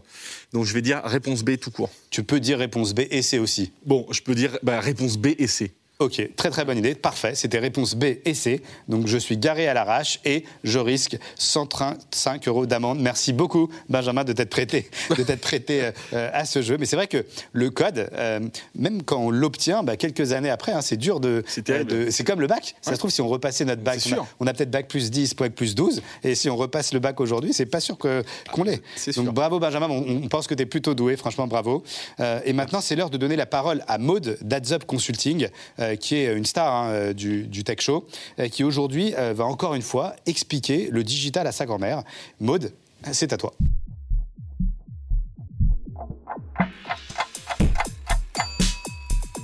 Alors vous avez loupé le salon e-marketing Paris cette année, pas de problème, je vous propose une séance de rattrapage avec les quatre grandes tendances Google Ads à retenir. Mais tout d'abord, salut à tous, moi c'est Maud Berenzung, je suis directrice associée du cabinet de conseil en performance digitale Up Consulting. Lors du salon e-marketing cette année, nos experts ont présenté une keynote de 45 minutes, ce qui a fait d'ailleurs euh, salle comble, on était très contents, sur les nouveautés Google Ads en 2022 pour optimiser votre stratégie SIA. Moi ce que j'ai fait, c'est que j'ai tout simplement piqué la presse et je vous en propose aujourd'hui un condensé en deux minutes. Et Vincent, non, je te promets que ce sera vraiment deux minutes, je vais m'y tenir aujourd'hui. Alors, ce que vous devez savoir, c'est qu'on a eu pas mal de questions. Je ne sais pas si vous voulez poser aussi sur la fameuse black box. Mamie, elle est fluent en alsacien seulement, du coup, je vais un petit peu expliquer ce que c'est la black box. Alors, c'est utilisé à toutes les sauces. On l'évoque notamment pour parler bah, de la tendance de l'automatisation des campagnes des ads avec l'intelligence artificielle. Alors, entre la montée progressive du smart bidding et l'arrivée de Performance Max, hein, vous n'avez pas pu le louper, l'automation est sur toutes les lèvres. Et pas mal de questions parmi les annonceurs, notamment quel rôle reste-t-il pour le gestionnaire des campagnes? Euh, Est-ce que le système va vraiment devenir opaque, black et, et moins lisible? Euh, Est-ce que ces évolutions de notre métier seront en faveur des performances de vos campagnes On vous rassure tout de suite, les robots et les campagnes qui performent toutes seules sans la main de l'homme, c'est pas encore pour tout de suite. En attendant, ce que je vous propose, c'est déjà quatre clés pour reprendre dès aujourd'hui en main vos campagnes et optimiser vos performances Google Ads en 2022. Le tips numéro 1, ça va être sur le pilotage. Vous pouvez prioriser un pilotage à la valeur, on appelle ça TROAS, en incluant des micro-conversions et n'hésitez pas non plus à conserver une gestion manuelle de votre marque de façon ponctuelle, ça va vous permettre de garder une vue claire de vos performances. Le tips numéro 2, c'est sur le ciblage et la structure. Euh, développer une structure exacte, plus élargie, qui soit simplifiée et organisée en fonction de vos objectifs. Et je traduis là, je vois mamie. Qu'est-ce que ça veut dire? Ça veut dire une campagne égale un objectif, un groupe d'annonces égale une landing page, tout simplement. Le tips numéro 3, c'est sur le format. Déployer des RSA dans l'ensemble de vos ad groupes, tout en tirant parti bah, d'ad customizer afin d'adapter dynamiquement votre message. Vous pouvez d'ailleurs tester Performance Max afin de générer des conversions incrémentales. N'hésitez pas d'ailleurs à vous rapporter à ma dernière euh, vidéo euh, du Tech Show où je vous explique un petit peu plus euh, les opportunités de Performance Max. Le numéro 4, c'est les modules data. Ce que vous pouvez faire, c'est tirer profit du smart bidding tout en conservant en fait une intelligence humaine dans l'optimisation de vos campagnes grâce à des modules data qui soient sur mesure à vos problématiques. Je vous parle de ce dernier point parce que chez AdsUp, notre pôle data consulting travaille en fait à trouver ces solutions sur mesure pour répondre entre autres hein, au phénomène dont on parlait tout à l'heure de black box. Rôle, c'est d'imaginer en fait au quotidien, ils imaginent et ils développent in-house des modules de data exclusifs. Je vais pas tous vous les citer, mais je vous en dévoile un. Le nom de code en dit déjà beaucoup. Il s'appelle DM01. Pour les non-initiés, c'est du product scoring. Le principe, il est simple, ça va notamment intéresser les retailers. Alors comme vous le savez, votre catalogue produit, il est dynamique, il dispose de milliers de références qui ont des performances et des caractéristiques qui sont différentes, puisque là c'est normal. Ça, c'est parce que ça va varier, hein, ça va dépendre de la demande, de la saisonnalité, du niveau de stock, du taux de conversion. Et du coup, ce que va faire notre module, c'est qu'il va vous permettre en fait de mixer d'un côté les données analytics et de l'autre les first party data pour ouvrir la porte à une multitude d'applications marketing. Conclure, si vous souhaitez en savoir plus sur les nouveautés Google Ads, nos différents modules data déjà disponibles aussi chez AdsUp en plug and play, ce que je vais faire c'est que je vous mets tout simplement la présentation de la keynote en téléchargement euh, quelque part ici, vous allez avoir le lien. N'hésitez pas à la télécharger et à revenir vers nous si vous aviez des questions sur ces sujets. À bon entendeur, salut à tous et bon tech show. Et donc, Benjamin, vous, l'acquisition de trafic, quel levier vous utilisez aujourd'hui? Est-ce que c'est une grosse partie de votre budget marketing? Parce que là, quand on lève 150 millions d'ailleurs, euh, comment tu répartis euh, euh, l'emploi de ces, de ces 150 millions d'euros? Alors, c'est évidemment, euh, c'est une vraie question, euh, surtout quand la dernière levée, c'est 100 millions d'euros, donc euh, ça arrive d'un coup. Euh, C'est quoi la réaction du banquier quand tu reçois un virement de 100 millions? Alors déjà, on l'a- sollicité avant, mais, mais ce qui est vrai, c'est la réaction, des, la réaction des autres banquiers quand on annonce les 100 millions. Et, et ils nous contactent tous persuadés qu'on n'a pas encore de banque, quoi. Alors que ça fait déjà euh, trois semaines que l'opération a été faite. Enfin bref. Et donc, sur les, on va dire, quand on a levé 10, 35 millions, euh, les dépenses, c'est principalement people, marketing, acquisition, Facebook, enfin, Snapchat, TikTok, etc. Euh, Google, évidemment beaucoup. D'accord. Télé, et puis en recrutement de personnes. Et alors, quand on lève 100 millions, évidemment, euh, tout n'est pas censé euh, être déployé en marketing et en people. Et, et à partir de 100 millions, il a fallu que je discute avec d'autres CEO de boîtes qui avaient levé ces montants-là pour qu'ils me disent, mais réfléchis, euh, avec autant d'argent, l'idée c'est de faire la croissance la plus rapide possible. Évidemment que la croissance organique est importante, mais il faut aller chercher sur des, des- faut aller sur des stratégies de M&A, de croissance externe, d'acquisition d'autres boîtes pour pouvoir encapsuler des boîtes existantes et vraiment exploser la croissance de la boîte. Et euh, de l'organique pur, ça ne suffira pas. Il faut maîtriser les sujets de croissance externe. Benjamin, c'est parti euh, pour l'interview. Deux minutes. L'interview, deux minutes. Tu réponds au tac au tac. On veut en savoir un peu plus sur toi. C'est parti. Tu préfères la famille ou les amis? La famille. Si tu n'avais pas fait d'études, aurais-tu été entrepreneur? Oui. L'entrepreneuriat, pour toi, est-ce que c'est une histoire de potes? Non. Tu dis quoi maintenant quand tu reçois une convocation au tribunal? Une de plus. Est-ce qu'il y a quand même des auto-écoles qui t'ont soutenu? Oui. Quelques-unes au début. Est-ce que tu es rancunier? Non. C'est comment l'Elysée? Vieux. Tu t'es dit quoi quand tu as fait la une du New York Times? Ils sont fous à la rédaction euh, de faire une une sur une auto-école euh, française qui n'a pas de clients et pas de chiffre d'affaires. Si tu devais recommencer aujourd'hui euh, cette aventure, euh, est-ce que tu referais pareil? Oui.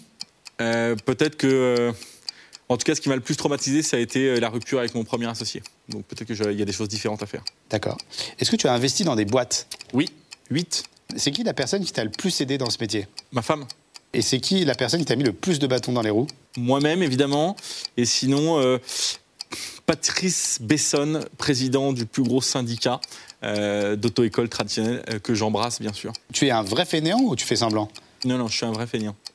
Euh, Est-ce que tu trouves qu'en France, on est en retard au niveau digital? Pas forcément, non. C'est quoi pour toi les conseils que tu pourrais te donner à jeunes entrepreneurs qui ont l'impression de faire face à des montagnes, qui connaissent des difficultés? La plupart des problèmes se règlent tout seuls. Et enfin, c'est quoi le conseil que tu pourrais donner à celui qui présente cette émission? De continuer comme ça, d'essayer de diversifier au maximum les profils, Mmh. euh, que ce soit effectivement entrepreneur ou, ou patron de grands groupes, hommes, femmes, euh, Mmh. et aussi essayer d'orienter sur l'international. En France, on est trop franco-français. Mmh. La France, ça n'est pas un marché, il faut qu'on arrête de penser français Mmh. si on veut faire des leaders mondiaux. Tout à fait d'accord avec toi. Merci Benjamin. Donc avant d'accueillir notre euh, prochain chroniqueur, euh, je voulais savoir, est-ce qu'avec Ornica, vous avez recours à des influenceurs? Oui. D'accord. Mais c'est Quelle pas est votre stratégie qui gère ce sujet. C'est pour ça que D'accord. ma réponse s'est arrêtée à oui. Et que je ne connais aucun influenceur. Je suis très nul, mais j'ai une équipe marketing qui est la plus béton des équipes marketing de l'ensemble des scale-up françaises et européennes, qui font un travail extraordinaire. Et je vois plein de. Je sais qu'on a eu. euh, euh, bon, je crois qu'en ce moment, il est un peu moins la cote, mais un Claude de Colanta, mais je regarde pas du tout Colanta. Justement, hein, si euh, tu ne t'y connais pas assez en influence, ben, on a Ruben euh, de l'agence d'influence Follow, qui est l'agence française leader hein, du secteur, qui va nous parler de TikTok. C'est parti pour la chronique de l'influence.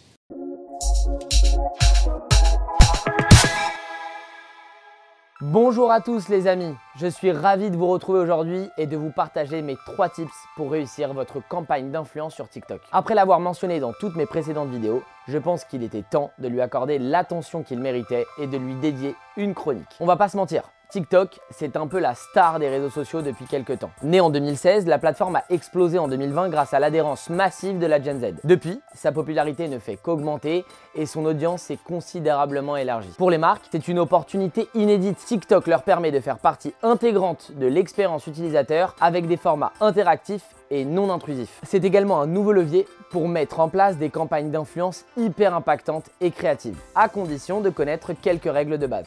Tips numéro 1, respecter les codes TikTok.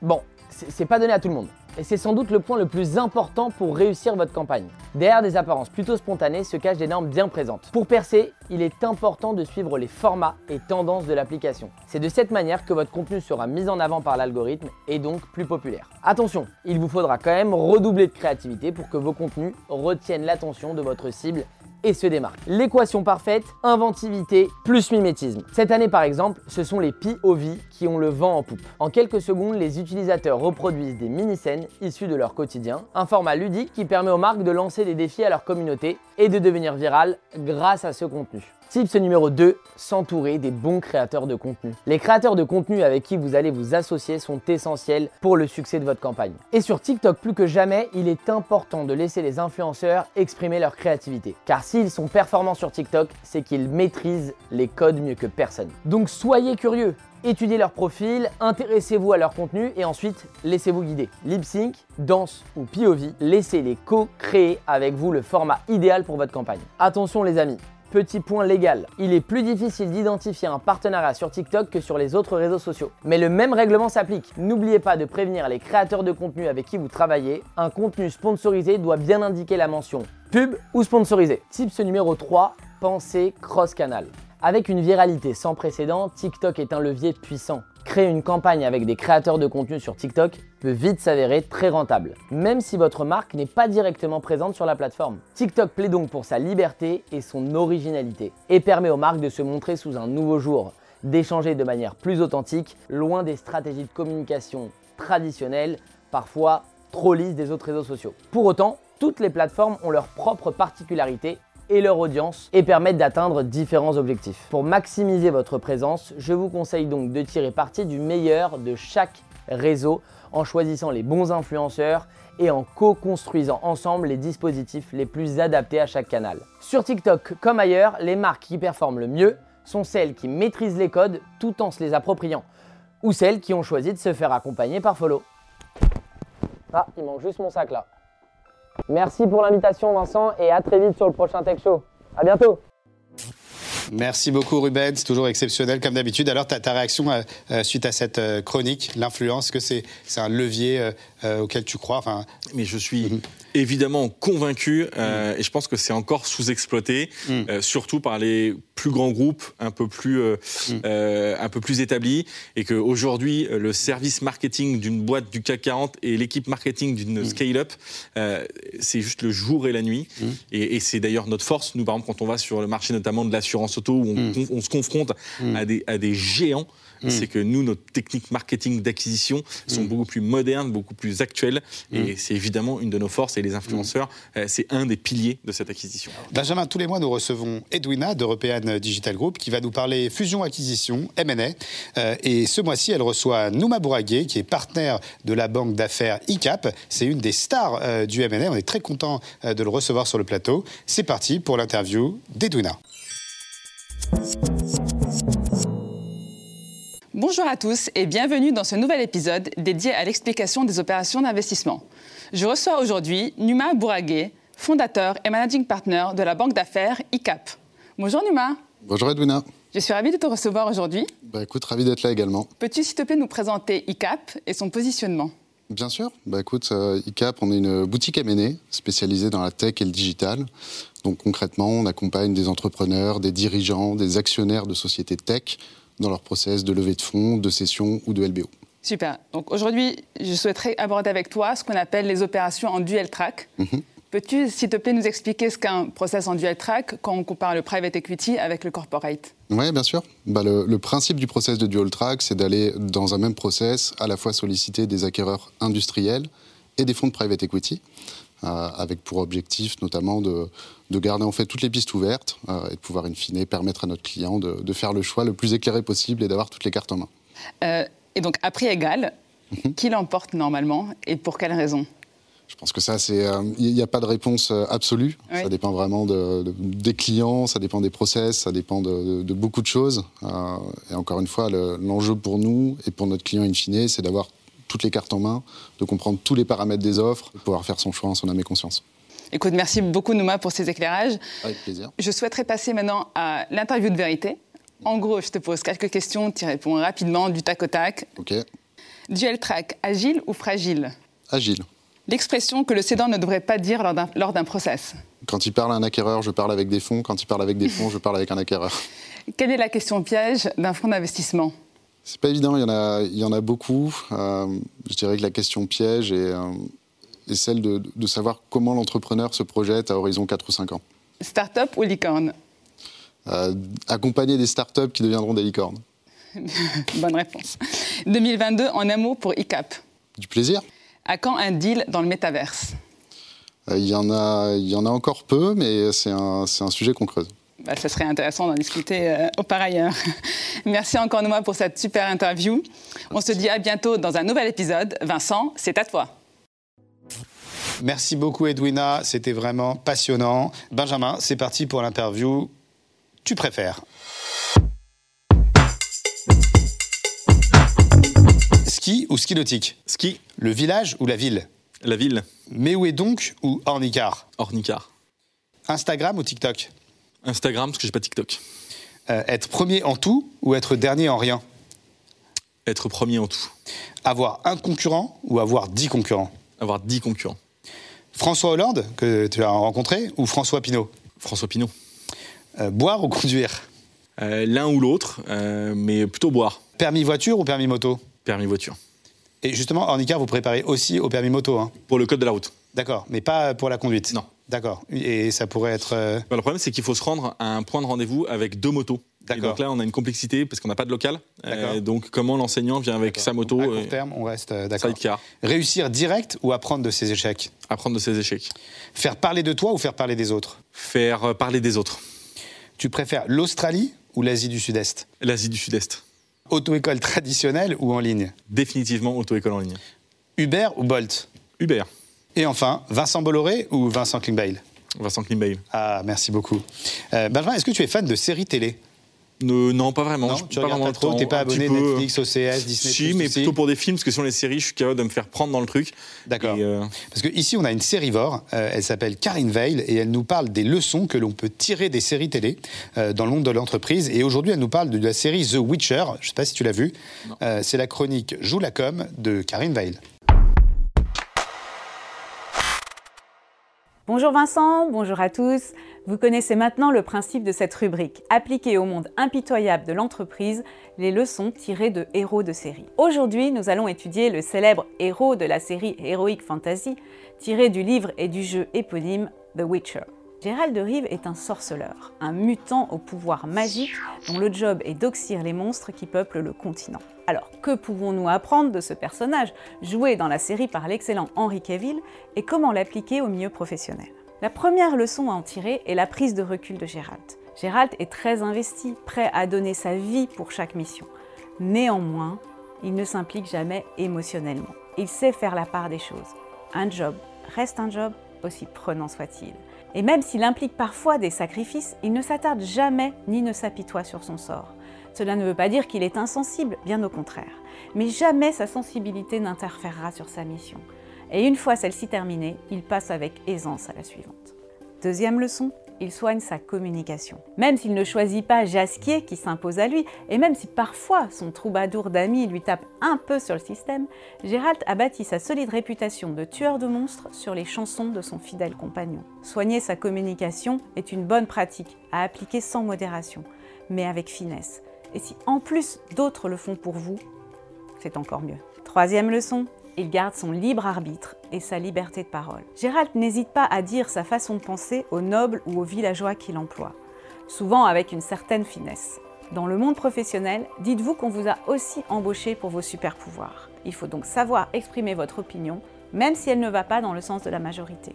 Avec un petit peu plus de diplomatie que Gérald peut-être. Quatrième leçon, même l'homme le plus courageux évite les causes perdues. On ne peut pas accuser Gérald de couardise. Pourtant, il n'hésite pas à tourner les talons quand une situation lui paraît désespérée. Et c'est ce qui lui permet de rester en vie et de sauver d'autres vies. Lorsqu'une situation professionnelle paraît sans issue, il n'est pas toujours bon de s'acharner. Sachez-vous aussi jeter l'éponge de temps à autre. Enfin, Gérald sait accueillir les bonnes comme les mauvaises surprises. La vie professionnelle est faite de surprises. Parfois, elle ne vous offre pas ce que vous attendiez. Dans le récit, Gérald invoque le droit de surprise auprès d'un prince qui l'a sauvé. c'est-à-dire le droit de prendre une chose que son obligé possède mais ne connaît pas encore. Et il récolte Siri, une enfant à naître, pourchassée par le continent entier. Cette surprise façonnera finalement sa destinée. Gérald nous apprend qu'il faut savoir accepter avec dignité et courage les coups du sort et qu'on peut toujours en tirer quelque chose de positif. Voilà, j'espère que Gérald vous aura inspiré professionnellement. Merci Vincent pour cette rubrique. Merci à tous et à bientôt. En tout cas, c'est vraiment passionnant. Bravo, euh, bravo Karine, à chaque fois de faire ce parallèle. C'est beaucoup de travail, c'est super intéressant. Maintenant, Benjamin, c'est parti pour une nouvelle interview. C'est l'interview Fini la phrase.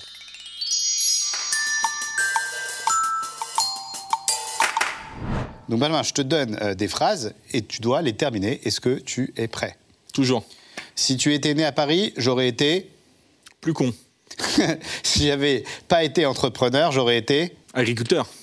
Le bonheur dans la vie, c'est Sa famille. Ce que j'aime bien dans les auto-écoles traditionnelles, c'est que. Ils me font la promotion pour Ornicar. La famille, c'est quand même. Sacré. L'école, ça sert à rien, c'est comme. Les auto-écoles traditionnelles. Ce que j'aime bien chez Elon Musk, c'est. Son ambition. Plus important que mon boulot, c'est. Ma vie de famille. Je n'ai jamais moti, sauf quand. Sauf quand j'ai dit aux auto-écoles traditionnelles que j'allais pas disrupter ce marché dans sa globalité quand on s'est lancé. Et enfin, j'adore le Tech Show parce que. C'est animé par Vincent. Ah, merci beaucoup, ça me touche beaucoup. Merci Benjamin, tu t'en es très bien sorti hein, sur euh, l'interview fin de phrase. Et donc là, on va accueillir un invité que j'adore. Euh, c'est aussi une star euh, de l'entrepreneuriat, une star du digital, je crois, hein, mais il va nous confirmer, qui fait aussi comme toi partie du Next 40, et en tout cas du FT 120. C'est avec un plaisir non dissimulé que nous accueillons Alexandre Femme de la société Mr Temp. Alexandre, tu es le président cofondateur de Mr Temp, euh, une société que j'adore. Alors, est-ce que tu peux rapidement bah, te présenter et nous présenter pour ceux euh, qui ne connaîtraient pas ce qu'est Mr Temp? Bah, en deux mots, hein, moi j'ai un parcours un peu atypique dans le monde des RH. Moi je suis ingénieur de formation. J'ai monté une start-up en 99. Donc tu étais à peine né Vincent, mais euh, c'était le début effectivement de, euh, d'Internet. Et j'avais lancé un site communautaire pour étudiants. Donc voilà, si j'étais malhonnête, c'était un peu Facebook avant l'heure. Et ensuite, j'ai une carrière dans les grands groupes et je suis tombé un peu par hasard dans le monde du travail temporaire secteur qui est euh, pas extrêmement glamour sur le papier, mais secteur que j'ai adoré parce que euh, métier extrêmement noble parce qu'on trouve du boulot pour des gens. Et j'ai lancé Mr Temp il y a maintenant 12 ans, qui est aujourd'hui le leader de l'intérim digital. Concrètement, ça veut dire quoi? C'est que j'ai 1,6 million de candidats qui se sont inscrits dans ma, sur ma plateforme et que je mets à disposition et que j'emploie euh, auprès d'un peu moins de 10 000 clients chaque Donc, année. tu as digitalisé le marché de l'intérim. Exactement. De la même manière que toi, tu as digitalisé le marché de l'OTech. Donc, on a deux disrupteurs euh, aujourd'hui au Tech Show. Et, et donc, est-ce que tu peux nous parler de, de Mr. Temp en quelques chiffres? Euh, Je ne sais pas sur quoi tu peux communiquer, chiffre d'affaires, croissance. euh. Écoute, alors on a passé le, le seuil des 300 millions d'euros de chiffre d'affaires l'année dernière, 2021. On a connu une très forte croissance, une croissance de près de 40% par an. Euh, on fait travailler tous les jours près de 7000 personnes, effectivement, qui tous les jours travaillent pour Mr Temp. D'accord. Euh, on fait travailler euh, euh, chaque année près de 40 000 personnes pour des missions qui durent de quelques heures à effectivement quelques, quelques mois. Le point vraiment qui nous différencie, c'est qu'on s'est attaché à, à vraiment digitaliser sans pour autant déshumaniser l'emploi. Quelle est alors la- l'ambition de, de Mr. Temp à, à 5 ans? Bah, à 5 ans, c'est de continuer le développement, euh, déjà sur le marché français, parce que en fait, euh, le marché de l'emploi et de l'emploi euh, temporaire, c'est un marché qui est immense, sur lequel on a encore des, Mmh. d'énormes effectivement, euh, euh, parts de, de marché à conquérir, Mmh. mais également de se développer international pour dupliquer un peu notre succès Mmh. euh, sur d'autres marchés européens. D'accord. Alors Benjamin a été euh, très critiqué et même attaqué hein, par les auto-écoles traditionnelles parce qu'il est venu disrupter un secteur. Est-ce que toi aussi euh, c'est le cas? Est-ce que euh, dans l'industrie, des, mastodontes un peu plus traditionnels que toi du secteur sont venus te critiquer ou au contraire, est-ce qu'ils t'accueillent bien? Écoute, euh, alors je ne sais pas s'il m'accueille bien, euh, en tout cas. Non, mais en, en tout cas, euh, alors évidemment, on les chatouille, hein, Mm. puisqu'effectivement, on apporte effectivement un peu de, de disruption. Euh, maintenant, on n'a jamais été attaqué euh, Mm. directement parce que autant on est extrêmement innovant sur le plan de la technologie et de la relation qu'on a avec nos candidats, autant on s'est attaché à respecter vraiment le cadre juridique stricto sensu du travail temporaire, qui est effectivement un cadre voilà, qui a été forgé par euh, 40 ans de négociations euh, entre les En partenaires cas, si un sociaux. jour tu as une assignation, n'hésite pas à demander à Benjamin, il est expert. Avec plaisir. il en est à sa 15e, euh, 19e. 19e assignation de, des syndicats d'auto-école. Et jusqu'à présent, il a toujours gagné, donc euh, n'hésite pas à échanger avec lui. D'accord, effectivement, je n'hésiterai pas. Monter une boîte de consulting en procès.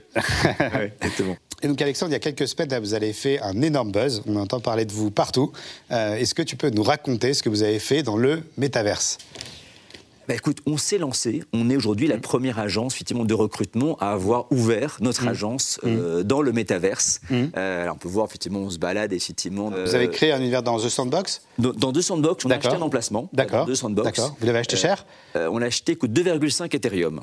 D'accord. Ça va. Ça reste raisonnable. Ça va. C'est à peu près. euh, C'est 7 10 000 000 10 000 euros, ouais, entre 7 et 10 000 euros, voilà, ouais. donc on reste, on reste raisonnable en tout cas dans la partie investissement. D'accord. On rentre là, on met un premier pour vraiment expérimenter ce que peut être effectivement le recrutement dans le Et donc, quoi, c'est une agence virtuelle dans laquelle on rentre et on peut candidater et on peut passer un entretien en ligne? On peut passer un entretien en ligne. D'accord. Deux points qui sont importants. D'abord, derrière, il y a des vrais humains. Hmm. Effectivement, parce qu'une une des craintes que peuvent avoir les gens sur le métavers, c'est que Hmm. voilà, on digitalise, on déshumanise. Hmm. Non, notre ADN, ça a toujours été d'apporter le meilleur technologie tout en gardant ses dimensions humaines. Donc derrière ce recrutement, il y a effectivement des humains qui vont recruter, mais le métavers va offrir des possibilités nouvelles, absolument extraordinaires. Est-ce que vous avez recruté alors et Vous êtes à quelques recrutements déjà dans, dans, Alors, pas dans encore, le métaverse pas encore. Ça D'accord. va commencer. Ah, Il faudra communiquer sur le premier Exactement. candidat qui a été Promis. recruté Dès que j'ai recruté euh, sur le métaverse. Et tu reviens nous en parler, j'espère. Exactement. Alors Benjamin, qu'est-ce que, que penses-tu là de, de- de cette initiative? Ouais, je trouve ça fascinant. Euh, Alors moi, je suis vraiment complètement néophyte euh, sur tous ces sujets métavers. Mais évidemment, euh, quand j'entends Alexandre pitcher ça, euh, ça m'ouvre évidemment plein d'ouvertures sur euh, mes propres business. Et, euh, et- et voilà, et effectivement, on est tellement focus sur de l'exécution concrète que peut-être qu'on on- perd un peu la vision moyen-long terme sur lequel euh, il faudrait qu'on on accélère euh, notre développement. Donc, euh, je pense ça comme un enseignement et j'en parlerai à, mes équipes à la fin de ce reportage. En tout cas, félicitations pour, pour cette initiative. Bravo, Mr. Temp.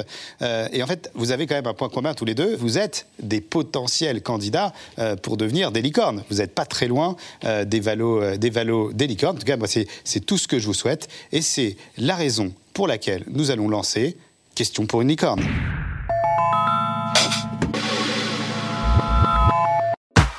Et donc c'est parti pour euh, question pour une licorne. Donc je vous explique le principe qui est très simple. Je vais vous poser euh, des questions et le premier qui reconnaît la licorne, buzz, donne le nom de la licorne et si c'est la bonne réponse, c'est gagné. Voilà. Comme je pense que vous pouvez chacun euh, devenir une licorne potentielle, vous devez connaître cet environnement. C'est facile. Pour moi, c'est plus un jeu de rapidité qu'autre chose. Donc c'est parti pour une question pour une licorne. Alors je sais pas, ce sont des licornes françaises que vous devez deviner. Créées en 2009, j'ai été fondé par un diplômé de Neoma. En mars 2021, je réalise une levée de fonds de 178 millions d'euros auprès d'un groupe de luxe français, Kering. Cette Vestiaire collective? Vestiaire collective, correct. C'est parti pour euh, la deuxième euh, question. Entreprise française fondée en 2014. En 2017, je vois mon chiffre d'affaires tripler. En mars dernier, j'annonce renforcer mon pôle internationalisation. Cette année, j'ai été identifié comme une licorne par la banque d'affaires JP Bolland et les fonds d'investissement Axel, Balderton, Ideinvest, Partech et Norzone. Mon cœur d'activité est la conception de solutions de téléphonie d'entreprise basées sur le cloud, un peu à la manière de On-Up. Aircall? Aircall, c'est correct, Aircall. T'étais dessus, t'étais dessus. Ah ouais, Ah, il a failli. T'étais euh, dessus, euh, C'était, pas loin. dessus, on là. sentait, et c'était Aircall aussi que t'allais. Ouais, un Aircall peu à la manière de On-Off, On-Off qui a été fondé par Ty Chris, qui a déjà été reçu au Tech Show. Est-ce que vous êtes prêts pour la prochaine? Entreprise spécialisée dans la publicité sur Internet. Je propose la création d'annonces uniques pour chaque. Critéo Critéo, c'est correct. Vincent vit un rêve d'animateur de jeux télévisés. Et il reste encore deux licornes. Donc là, tout est possible en fait. Concentration, franchement, c'est une licorne qu'on on utilise énormément, qui est vraiment sympa, elle est facile. Normalement, pareil, ce serait une question de rapidité.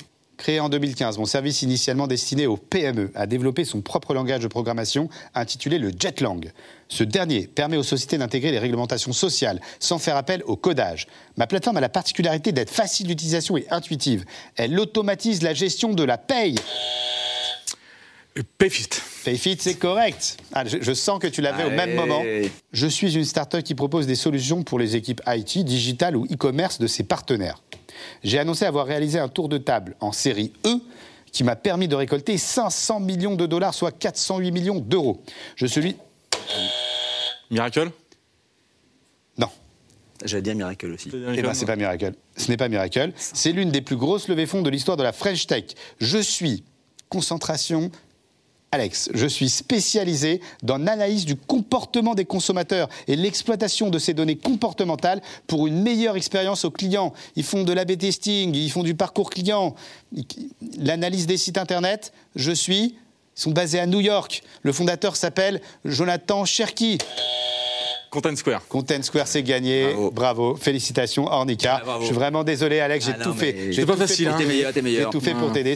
Tu connaissais quand même Content Square. Oui, ouais. Donc Content Square, voilà, qui est une licorne euh, française qui vient de faire une énorme, euh, une énorme levée. Donc en tout cas, ben, merci beaucoup d'avoir participé à question. euh, Bravo, hein. Bravo. Bravo, toi aussi. Je venir la semaine prochaine, Alex et Benjamin, euh, est-ce que vous avez un coach professionnel?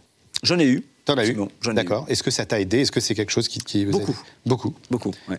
Et toi, Benjamin Exactement la même réponse. D'accord. J'en ai eu. Ça m'a beaucoup aidé. Et de temps en temps, quand j'ai des, des doutes, euh, je fais appel à lui de façon sporadique. D'accord. Alors, il faut savoir qu'au Tech Show, euh, on a un coach. Euh, c'est un coach de star, un coach de personnalité. Euh, il est très connu. Il fait un carton sur les réseaux sociaux. Ses vidéos font plusieurs centaines de milliers de vues. Il s'appelle Olivier euh, Bétache. Euh, et euh, ce mois-ci, il a décidé de nous parler du charisme durable. C'est parti pour le mot du coach. Merci Vincent. Dans cette chronique, on va parler d'un sujet qui intéresse tous les entrepreneurs. C'est la question des personnes clés, ou key people. Oui, comment faire pour que vos meilleurs éléments se projettent à long terme dans votre entreprise?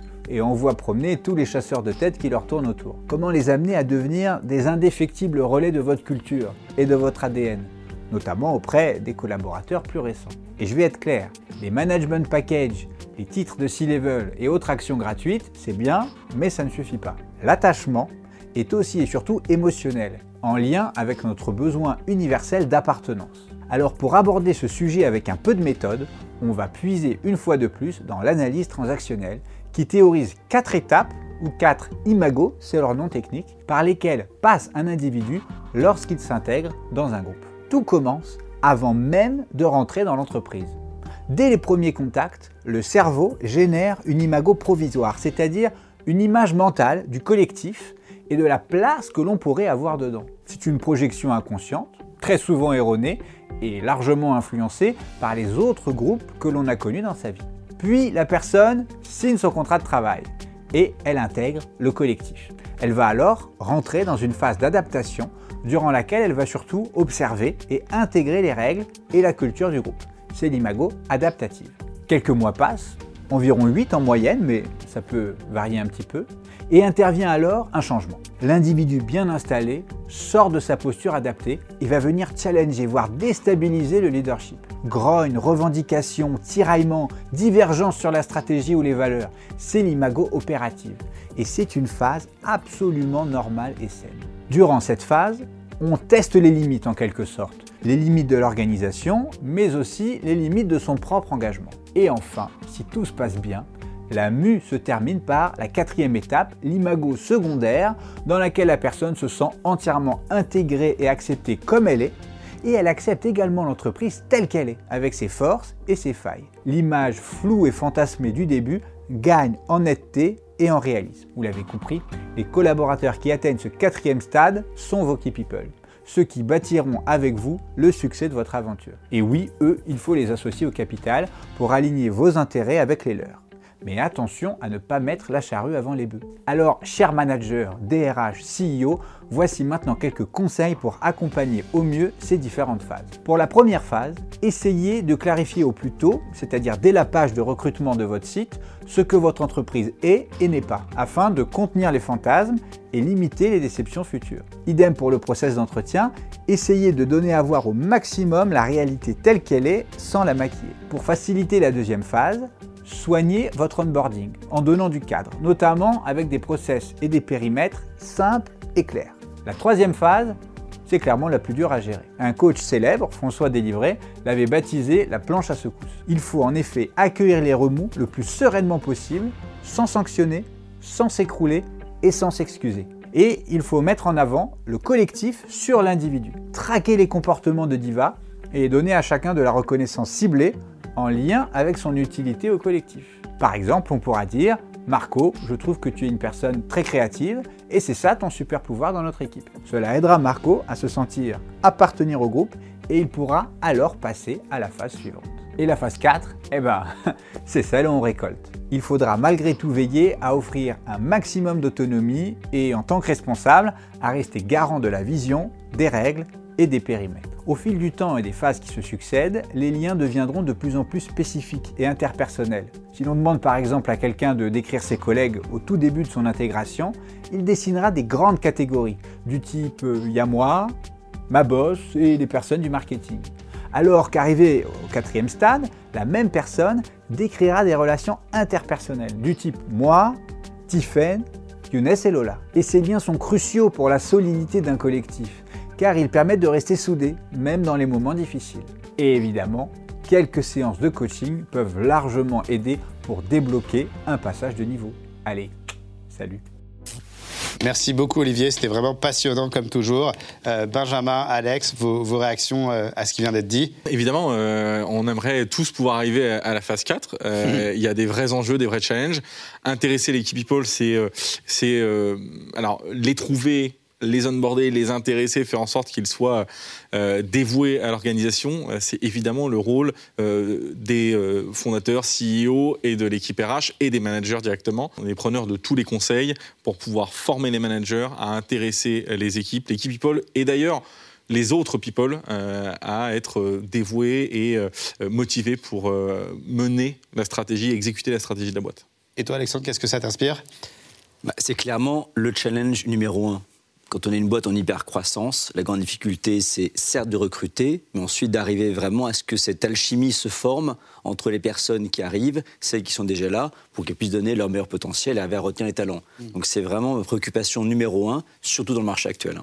Merci beaucoup euh, euh, Alexandre. On va recevoir maintenant Hervé Bloch euh, donc, de la société Les Big Boss qui va nous parler du mercato du digital.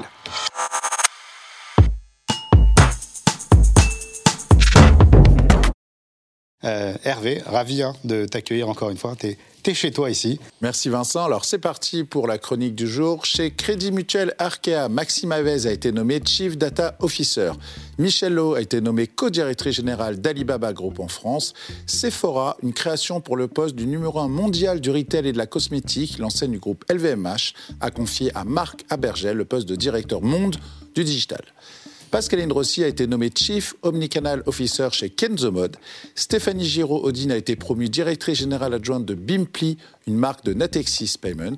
Au voyage Talasso numéro 1 a recruté Benaïssa Mbaresh et qui rejoint cette société au poste de directeur digital. Emmanuel Cohen a rejoint le groupe de production audiovisuelle Banijay France en prenant le poste de directrice de la communication. Chez Carrefour, présent depuis deux ans dans le groupe, Thibaut Kane vient de rejoindre la filiale Carrefour Banque et Assurance en tant que CEO et responsable du digital IT. Chez Ipsen, Catherine Abbey a été nommée Enterprise VP Stratégie Transformation digital de ce labo pharmaceutique. Bipemgo, acteur de la distribution de badges de télépéage et filiale du groupe Sanef, a annoncé la nomination de Sébastien Cavaillé au poste de directeur marketing. Véronique Sinclair, ancienne DSI de la SACEM et d'Edenred France, est nommée Chief Digital Officer de la société de gestion d'actifs Tobam. Et voilà, c'est tout pour euh, aujourd'hui. Merci beaucoup Hervé et à très vite pour euh, un prochain mercato du digital. Merci. Benjamin, l'heure est grave.